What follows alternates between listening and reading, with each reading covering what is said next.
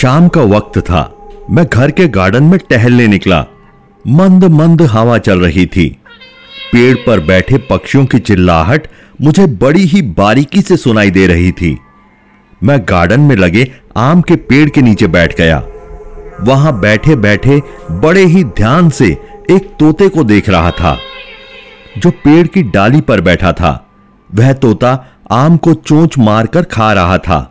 यह दृश्य देखने में मैं मग्न हो गया। तभी उतने में ही आसमान में काले काले बादल छा गए। मुझे पता ही नहीं चला कि कब शाम से रात हो गई। रात को खाना खाने के बाद मैं बैल्कनी में खड़ा था। तभी बहुत ज़ोर ज़ोर से बादल गरजने लगे। मुझे लगा कि अब ये गरज पड़े काले बादल बरसेंगे ज़रूर। मैं बैल्कनी से निकलकर बेडरूम में गया। तभी बहुत तेज बारिश चालू हो गई। मैंने घड़ी में देखा रात के साढ़े दस बज चुके थे। मैं बेड पर लेट गया। ना जाने क्यों मुझे नींद नहीं आ रही थी। बस आँखें बंद करके बिस्तर पर लेटा रहा।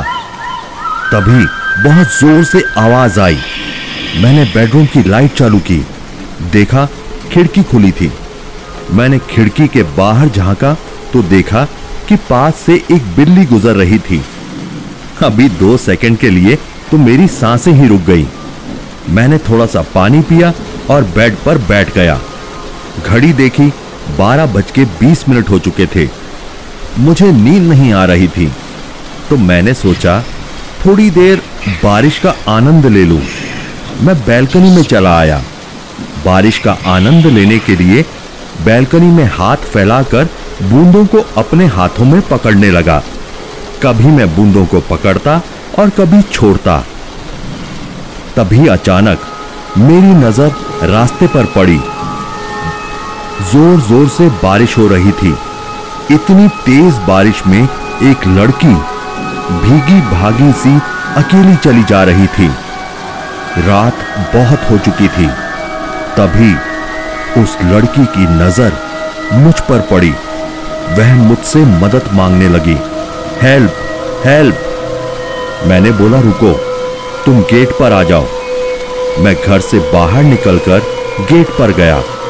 उसे अपने घर के अंदर बुलाया। उसे तौलिया दिया। अरे, तुम तो पूरी तरह से भीग चुकी हो। वह खुद को टॉवल से पहुँचने लगी। मैंने उसे अपना हेयर ड्रायर दे दिया और कहा कि तुम इससे खुद को सुखा लो। मैं तुम्हारे लिए चाय ले आता हूँ।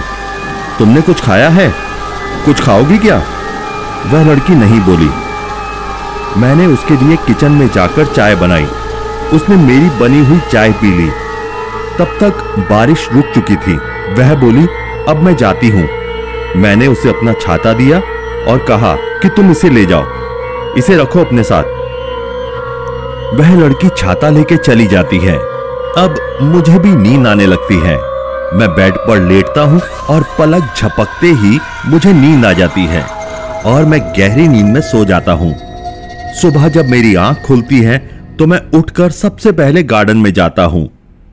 गार्डन में मैंने देखा कि एक कोने में वो छाता पड़ा है, जो कल रात को मैंने उस लड़की को दिया था। उस छाते को देखकर मैं चौंक जाता हूँ। मैं दौड़कर किचन में जाता हूँ। मुझे एक चाय की प्याली दिखाई देती है। वह चाय की प्याली पूरी तरह से भरी हुई थी। मैं सोचने लगा कि कल रात को उस लड़की ने मेरे सामने इस प्याली में से पूरी की पूरी चाय पी थी। अब इस चाय की प्याली में चाय कहाँ से आई? मैं घर से बाहर निकला और गेट पर गया। गेट पर गार्ड खड़ा था। मैंने उससे पूछा, कल रात को कहाँ थे तुम? गार्ड बोला, मैं छुट्टी पे था, साहब। आपको चिट्ठी लिखकर घर के पोस्ट बॉक्स में डाल दी थी। शायद आपने नहीं पढ़ी होगी। मेरे भतीजे की मौत हो गई थी तो मैं वहीं गया था। जल्दबाजी में मैं आपको बता नहीं सका। मैंने कल रात की सारी बात गार्ड को बताई। गार्ड बोला, साहब, मैंने भी पड़ोसियों के मुँह से सुना है। कोई लड़की का भूत लोगों को बारिश में भीगता हुआ दिखाई देता है। गार्ड बोला कि साहब, उस लड़की की कहानी ऐसी है कि वह लड़की एक दिन यहाँ से गुजर रही थी।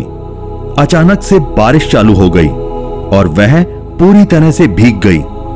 ठंड की वजह से कांपते कांपते उसकी मौत हो गई।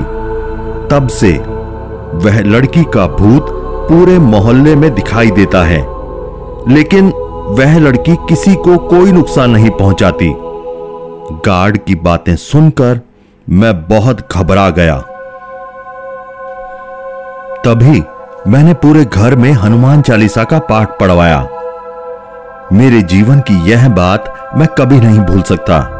आज भी, जब भी बारिश होती है, मैं रात के समय बैल्कनी में जाकर खड़ा होता हूँ तो कभी कभी मुझे वो लड़की दिखाई देती है। वह सिर्फ़ मेरी तरफ़ देखकर मुस्कुराती हुई निकल जाती है।